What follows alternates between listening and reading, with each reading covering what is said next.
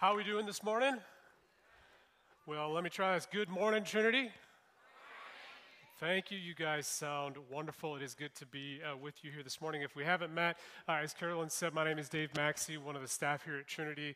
Uh, just good to be here with you. Whether you're joining us online as well, uh, welcome uh, as well.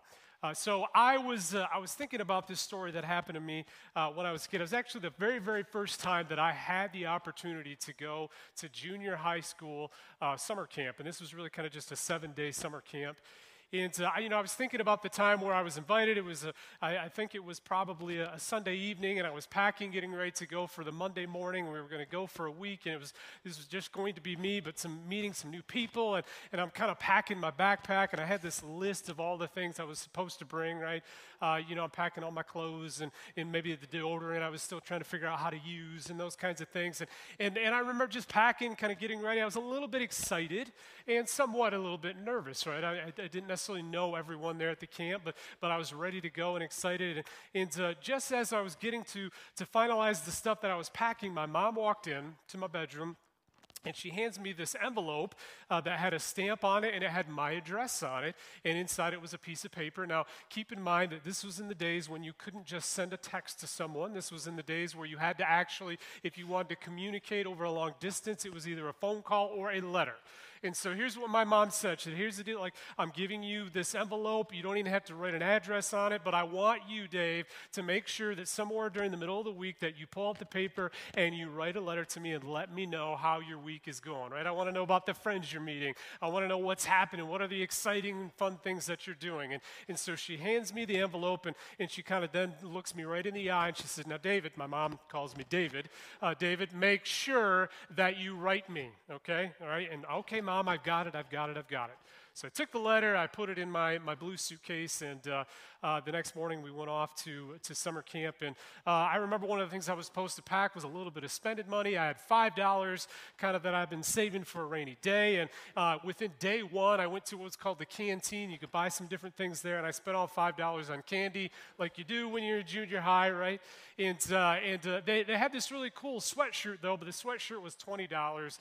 And I thought, well, that would be super cool to get that, but I didn't have enough money for that. But it's kind Kind of, uh, you know, I, I already spent my five dollars. And so uh, Monday, Tuesday, I loved it. Uh, I loved the, they had this thing called the blob, and it was this giant thing that was in the, the lake, and so you could sit on one side and someone would jump on the other and it would just shoot you across the air into the water. Giant, giant long water slide. First time I got to shoot bow and arrow. Uh, a lot of cool things. I even loved the chapel services. I had a couple guys that rapped. It was super cool. It was kind of new for me at that time. Uh, and somewhere around Tuesday evening, uh, about an hour before the evening chapel was to begin, we had free time. I went to my suitcase. I was kind of in the cabin, and I saw the envelope. And I kind of pulled the envelope out, and I thought to myself, and I kind of hear my mom's words in my head, Dave, make sure you write me a letter, right?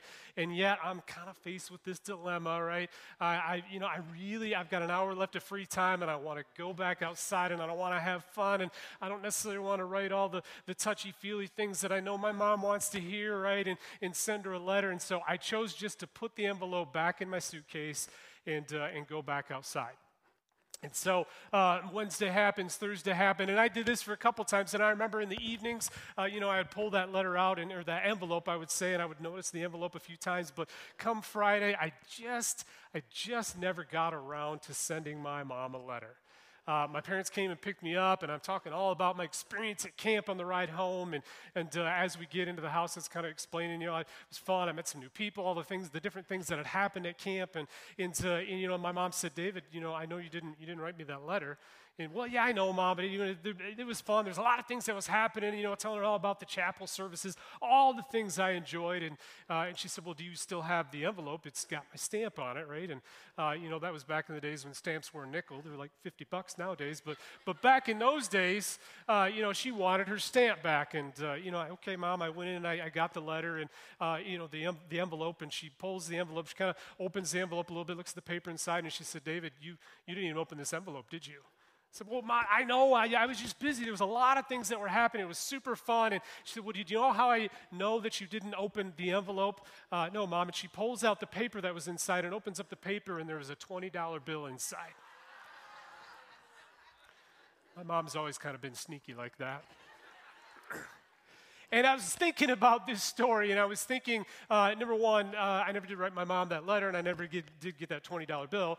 Uh, but what I was thinking is this: my mom really at that time was, was inviting me to tell her all about the things that I was doing out of relationship. And yet I chose to, to not communicate in that way, in the way that she was asking me, because I wanted to do more things. And I was just kind of thinking about where we're going to go this morning. And into, you know, part of my thought process is how often I do that with, with the walk with my Lord. Like, there are times when, when there's this invitation, commune with me, build relationship with me, a drawing in, and yet and yet there are times when I'll say, I, you know, I know, I know, I'm, I'm busy, I've got, I've got this task list, like I'll, I'll get, there's a lot of good things I'm doing, Jesus, and I, and I won't necessarily take the time to build that relationship in the way that He calls and He draws me in. And I think we're going to see some things here this morning as we uh, as we continue in our series uh, today. Uh, and I think there's kind of a there's kind of a pin. I want to do a little bit of foreshadowing. I want to read First John chapter five, verse twelve and thirteen. This is where we are going to end up this morning, and this this kind of relates to some of the thought processes that I had. Let me read it to us. Whoever has the Son has life. Whoever does not have the Son of God does not have life. I write these things to you who believe in the name of the Son of God, that you may know that you have eternal life. And there's this kind of question that I think is posed in here. How, how can you not just believe but also know that we have eternal life? We've been talking about identity. How can you know that, that your identity is in Christ, that I'm a Christian, that I, that I have an eternal life that starts now and continues forever with Him? How can I be certain of these things, not just hopeful that they are true? And here's a big idea that we will return to before the end of our time this morning. The path to confidently knowing is found in the rhythms of consistently being. See, being is about building relationship. It's about building relationship with Him and not just doing more things for Him, or even more things that are that are completely uh, even a distraction from your relationship with Him. Well, we're going to come full circle back to this thought, so I just kind of want to lay this groundwork in this last statement in this space. The confidence to know is not in knowing more about God, but it is in knowing Him intimately. We just sang, we just sang words of "Your way is better." I, I will make room for you. All these, these declarations of the fact that it is, it's who He is, it's His character and His nature. And there's this confidence that comes from knowing, but it's not just about, it's not just a doing, it's actually a knowing who He is. And so, by way of recap, just to kind of catch us all up, we have been in a series called Do One Thing. And uh, the idea is, you know, our, our mission at Trinity Church is we, we seek to glorify God and make disciples by awakening people to full life with Christ. And we would say that a disciple is one who is following Jesus, being transformed by Jesus, and on Jesus' mission to multiply. And, and as we looked over this, this year of what that looks like, one of the things that we just determined is, you know, uh, oftentimes we can get easily distracted by how far we need to go, and we forget that we don't even we haven't even taken a single step. And as we look at our lives and our lives together as a collective, one of our hopes and our focuses for this year is that that you and I would just take one step toward being a disciple of Jesus, just just one. One more step.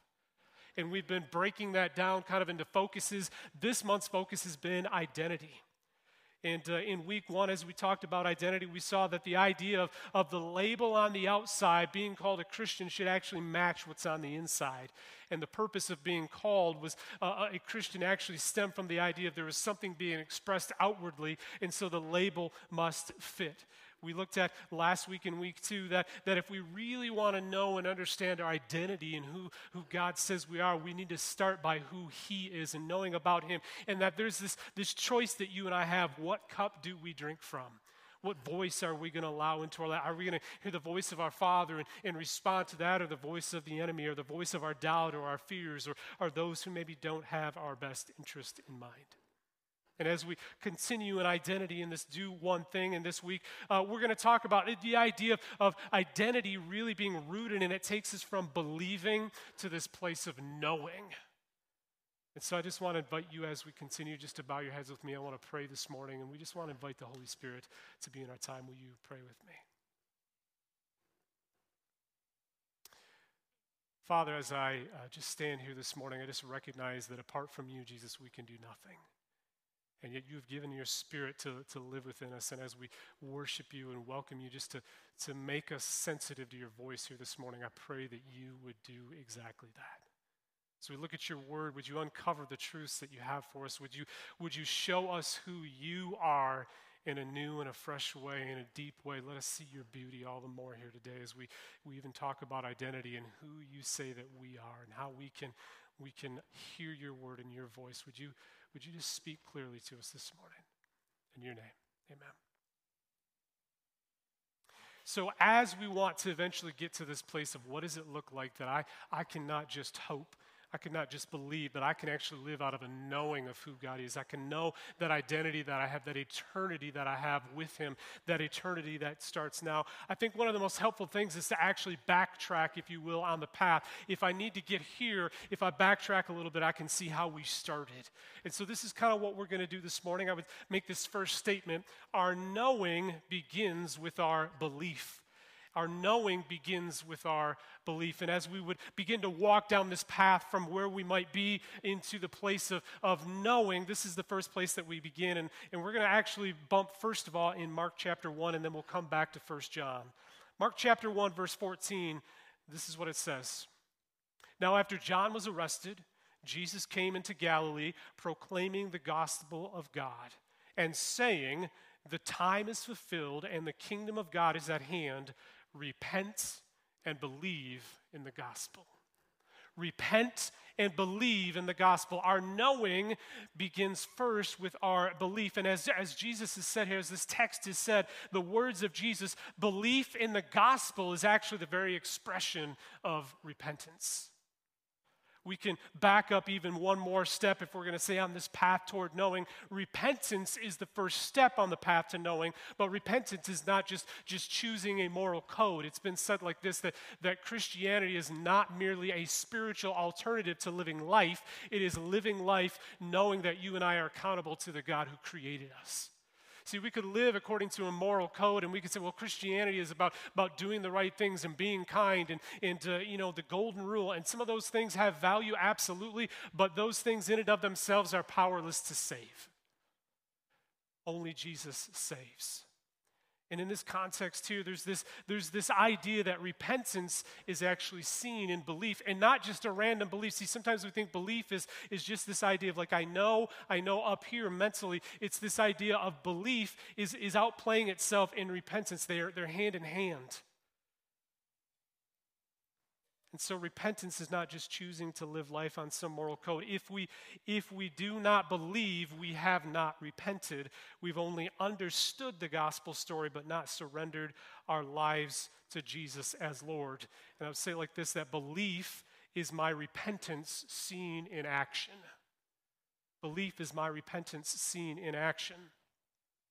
Uh, you know, it's it's it's kind of, we could look at some comparison, because my the opposite of my belief in what this text says is in the gospel story, in the story of God who created all things, and that you and I have rebelled against this perfect and holy God. And, and in our rebellion, we are justfully deserving of death, and yet God is equally kind as he is good. The Bible tells us that, that the price of our sin is deserving of death, and therefore he actually chose to send his son Jesus to live a perfect life, who did not sin. And the sin that you and I commit in both action and deed and in character and nature was placed upon Jesus. Jesus was brutally killed in our place. The punishment of our sin was placed upon him. This gospel story that God rescued us from our rebellion against him through the life, the death, the burial, the resurrection of Jesus. This is the belief that we are talking about here.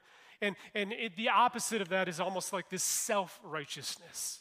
So my belief in my repentance would look like a trusting in what Jesus has done on my behalf. My self-righteousness would be, okay, I've got a list. If I do these things, then God is pleased, God approves of me. The gospel says, the gospel story says, I have rebelled and thus I deserve death, so Jesus died for me. Self-righteousness, on the other hand, says, others have rebelled, but I'm not really that bad. The gospel says, I couldn't, so Jesus did in my place. Self-righteousness says, this time I mean it, I'm really going to do what's right. The gospel says I could never be good enough, but Jesus was more than enough for me. Self-righteousness says that if I do enough good, God must eventually approve of me. The gospel says that I can do nothing apart from Jesus. Self-righteousness says I will only call upon Jesus when things get bad enough. The gospel says Jesus paid it all, and I'm God's child. My identity is rooted in him, what he says about me. Self-righteousness says I will pay the price when I mess up, when I sin, by my own guilt and shame until it feels like it's enough. And we cannot repent of our sin without believing in the gospel or the good news at the same time. To turn from my sin and to turn to my own will or my own determination is still in sin. I don't know if you're aware of this or not, but there is a lot of construction that's happening now around Michigan. And, uh, you know, I live in the Oakness area, not too far from the Meridian Mall, and there have been days when I pull out of my driveway and I literally have no idea how I'm going to get to this building, because you might go left and eventually that road has a detour and the detour has a detour, and, and before you know it, you're driving all over the place. And, you know, I've learned a couple things. I know why my vehicle has a horn now. I understand what that is for. And I also completely understand road rage, because I'm telling you what, when there's construction all over the place, there are some folks that are just driving angry. And, uh, you know, but but there's a couple things that happen. One in particular that I note, if I'm, if I'm going and I finally get through this turn and that turn, when I turn left, the very act of me turning left means I can no longer turn right. Now, sometimes people try that. Usually we call that drunk, and they get pulled over if you're trying to turn both ways at the same time. But the very act of me turning left means that I can no longer turn right. And this is this is the idea of, of repentance. Belief in repentance means my belief is not in, okay, God, you're right, I've sinned, I've rebelled against you. And so now my belief in my own will, my own will to do what's right, I'm going to make a list of, of here's the things that I should do, and I'm, I'm going to focus on that. Actually, repentance is, is turning away from all of that, and my belief is the fact that in and of myself, I'm never enough. But Jesus went to the cross in my place, and now, now his right standing before God, the way that I can know God, he actually gives to me through his Spirit. He deposits his righteousness to me, and now, now the Father sees me the same way he sees Jesus, and it doesn't stop there. Now Jesus gives me his Holy Spirit to live with inside of me, so that I actually am transformed, and I begin to look more like Jesus, the place where there's more joy in my heart, because this is the God who made me. And instead of saying, you know what, I'm not going to do it again, I'm not going to, not this time, I'm not, I'm going to get it right. No, it's actually, I don't need to do any of that. I just need to run after Jesus. I just need to know him, because as I know him, he deposits more of his Spirit. His Spirit fills me. I look more like him, and out of that comes my obedience. Out of that comes transformation.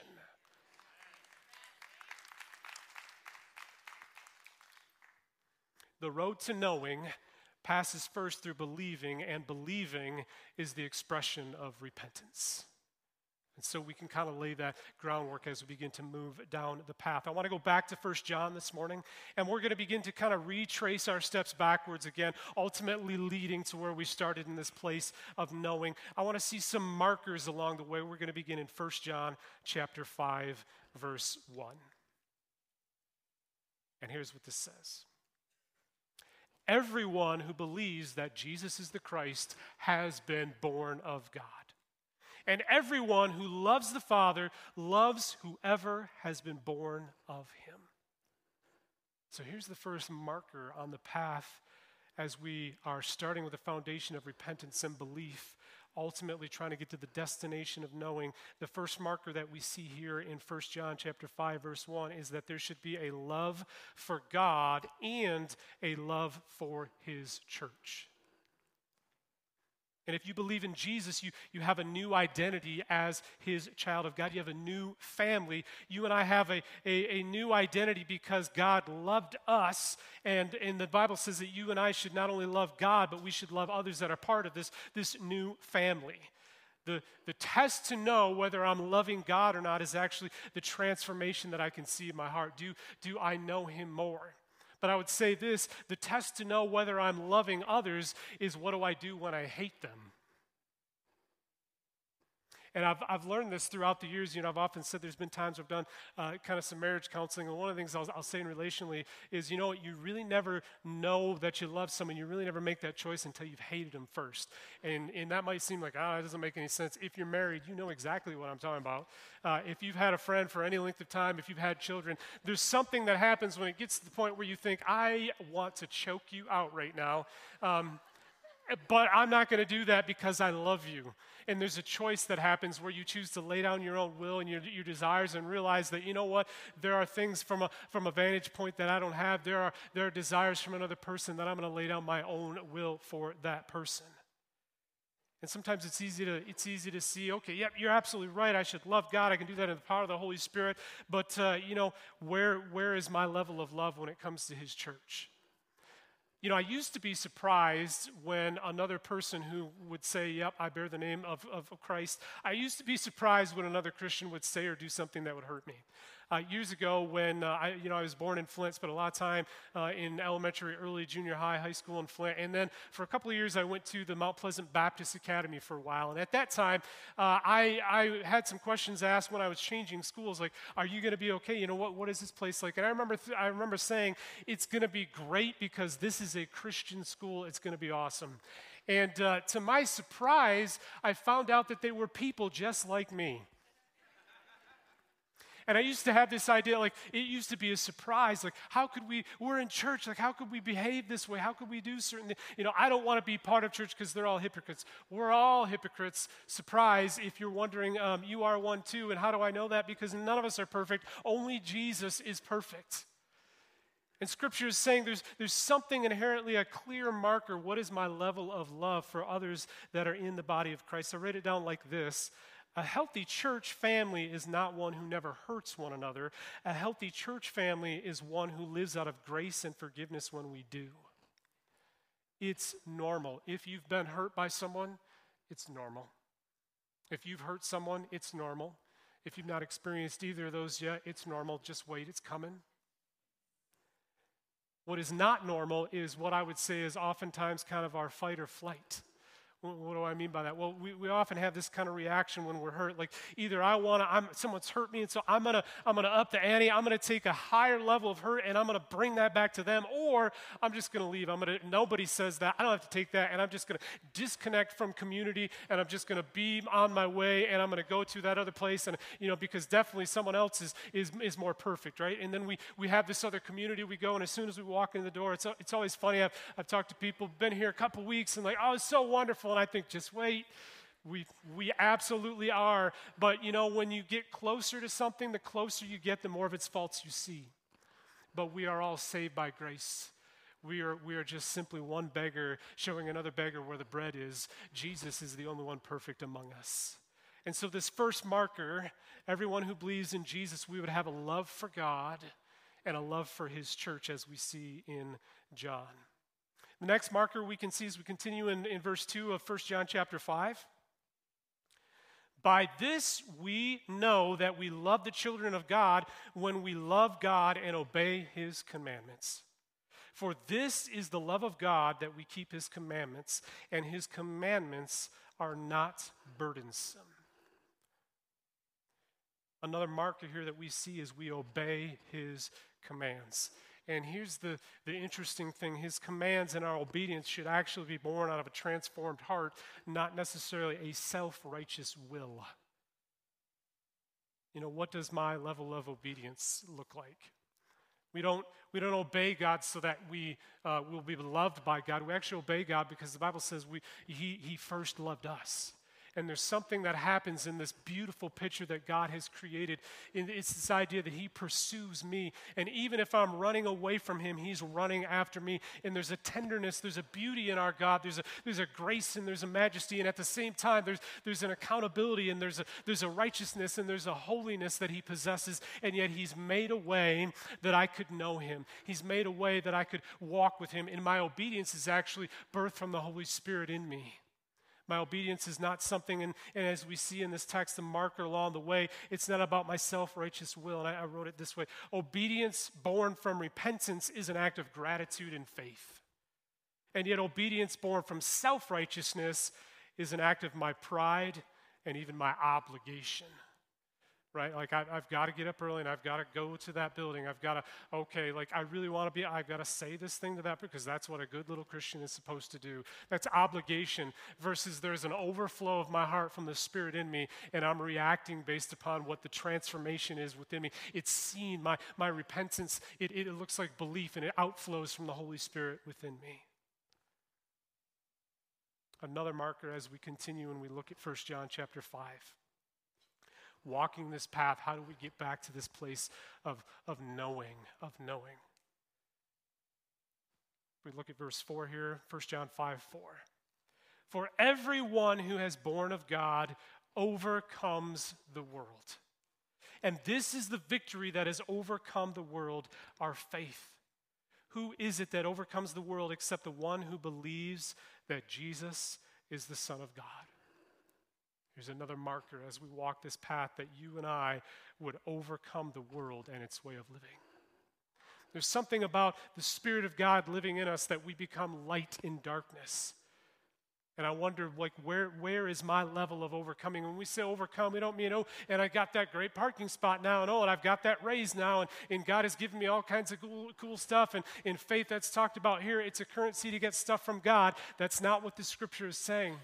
The overcoming of the world actually means the, the world and its systems, rather than me step into that place and be changed by it, actually I'm a kingdom ambassador, and I walk into these spaces and I bring light into these spaces. The culture that might feel like it could overtake me, no, the Spirit of God lives within me, and I actually reset that culture to kingdom culture. I overcome the world.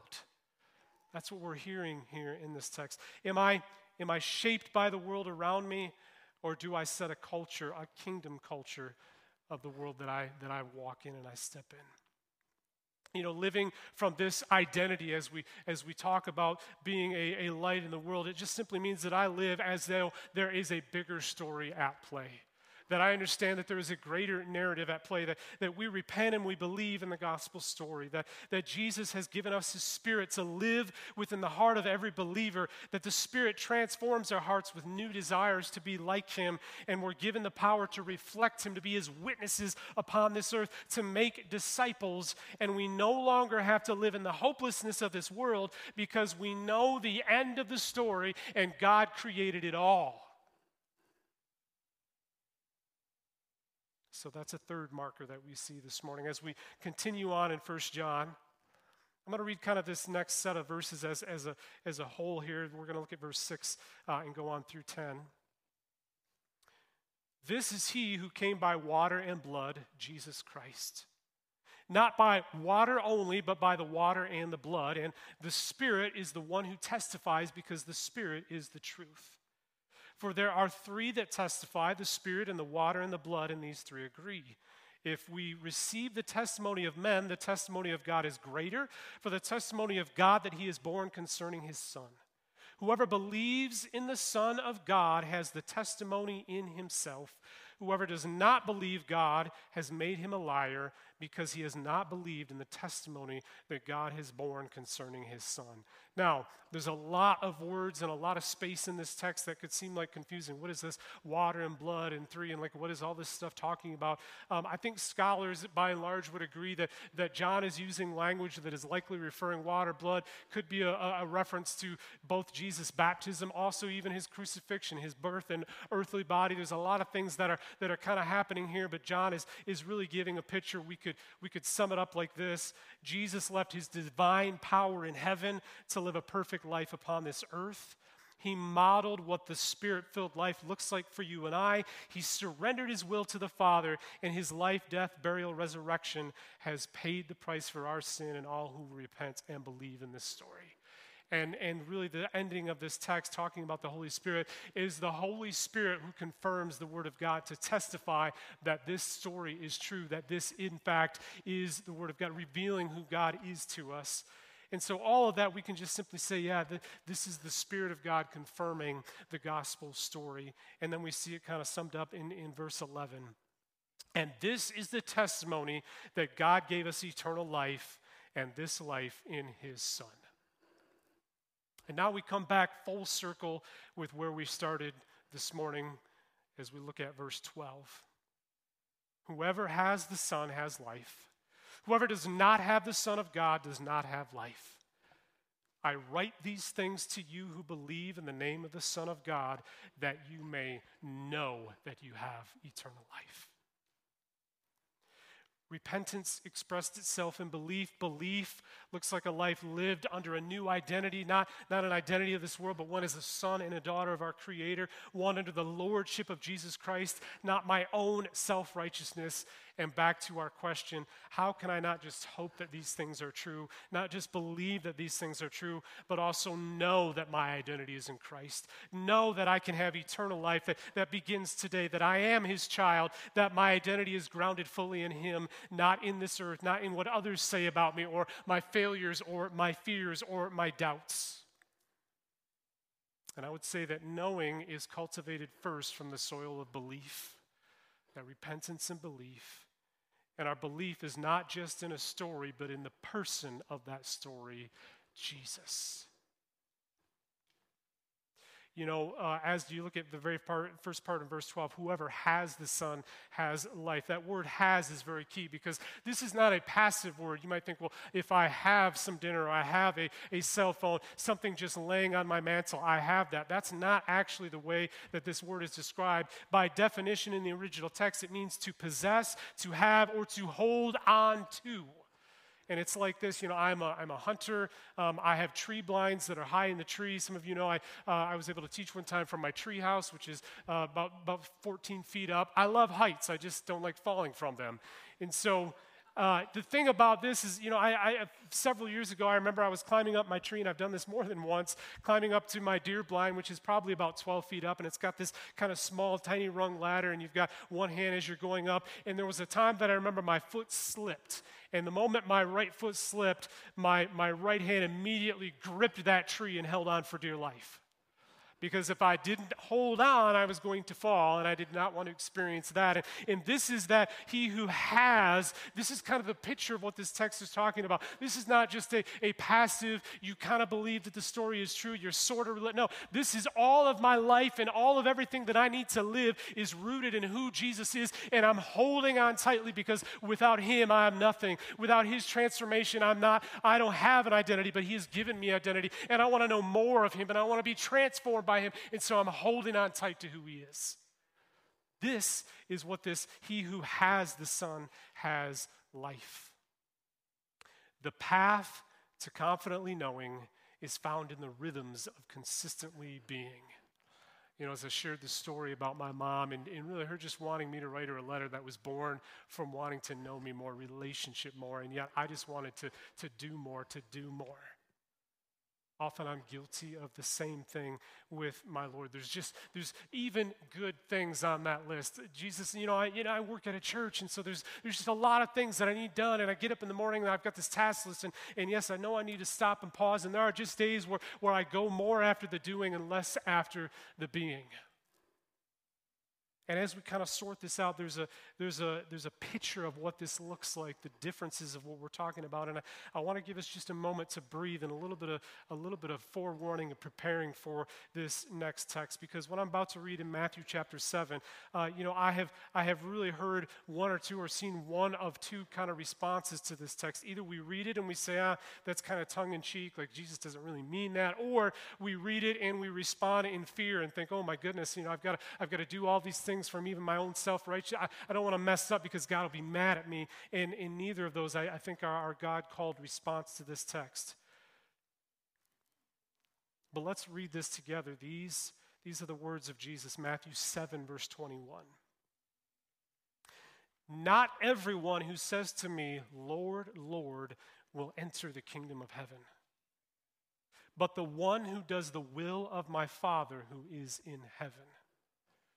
Just pause there for a minute.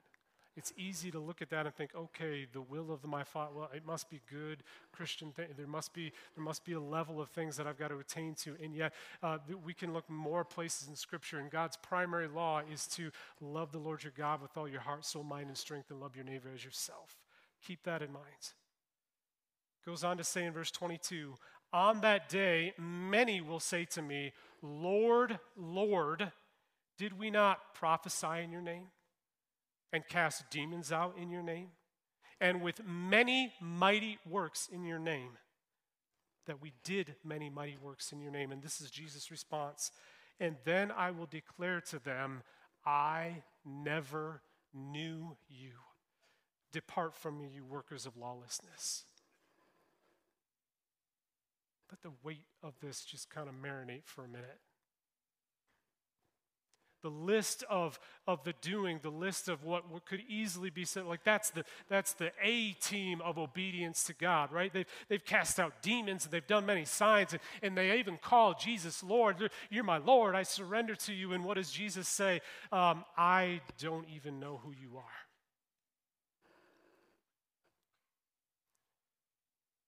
We can know we have eternal life by intimately knowing the giver of life. And in the beauty and the picture of this is that Jesus' heart is, is that you and I would know him.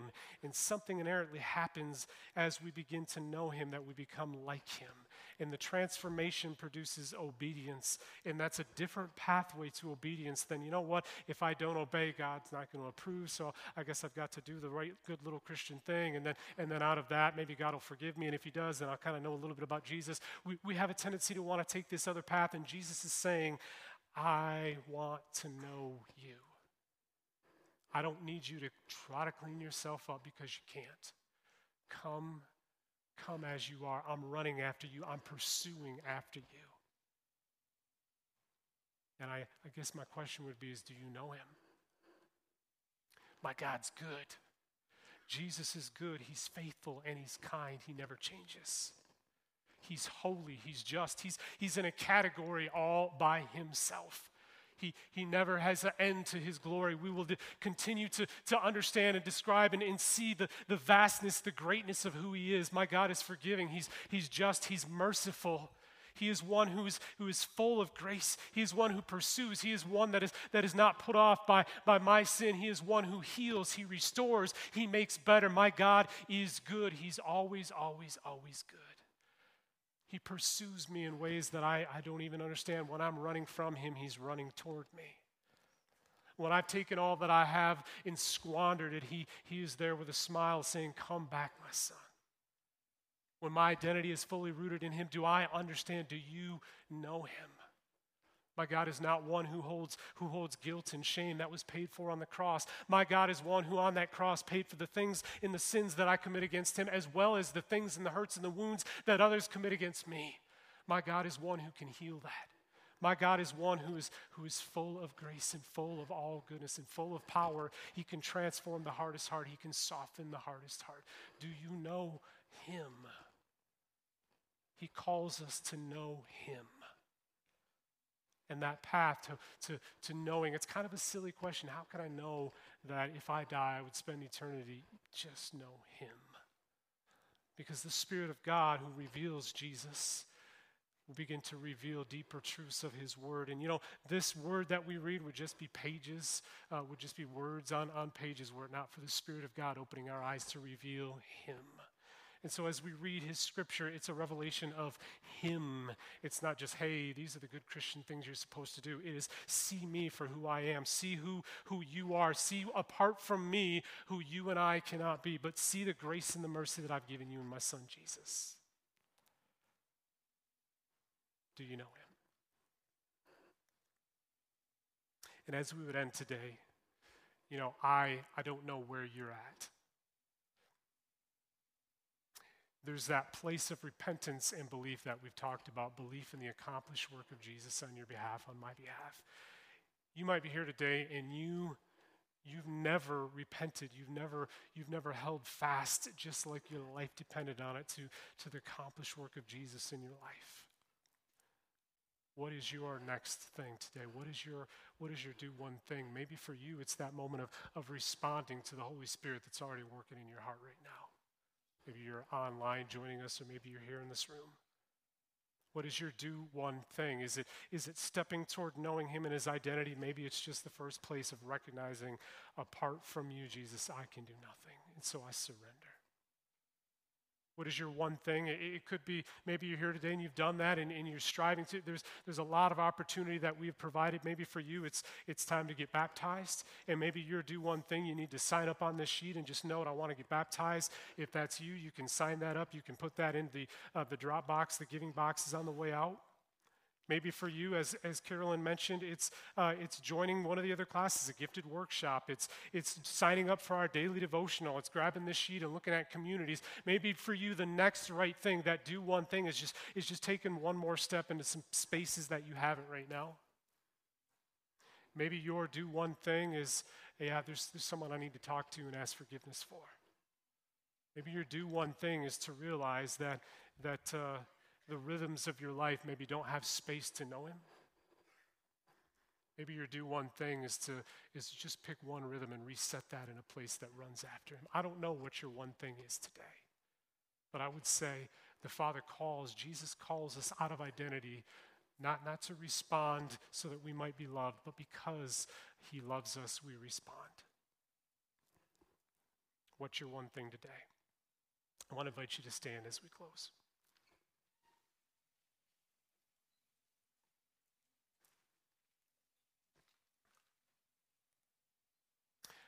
I'm going to invite our, our prayer team and our elders if they would come down. And as they're coming, you may have been here, and, and as, as we're listening to the Word of God, as we're hearing, maybe you have made a decision. Maybe you've chosen for the first time to respond to the Spirit's nudge in your life. I want to invite you to come down when we close here in just a moment and, and tell us that. We want to pray with you. We want to help you begin this journey and continue on in this journey. Maybe there's other things that, yeah, the Lord has, has just inspired you or spoke to you in a way that you need to you need to be baptized, you need to sign up for something. We want to know about those things. We want to help you along this journey, take the next step. Whatever your next step is, don't do it alone. Do it in community, as the family of God. Will you bow your heads with me as I close in prayer this morning? Holy Spirit, I thank you that you are always speaking. And I pray that you would make us attentive to your voice. And I thank you, Lord, that there's no pressure on me to say anything, just the right words this morning. I thank you there's no pressure on any of us here this morning to, to perform for you or to, uh, to just get everything together, that we can just be silent and we can listen and we can just be with you, and you will lead us and empower us.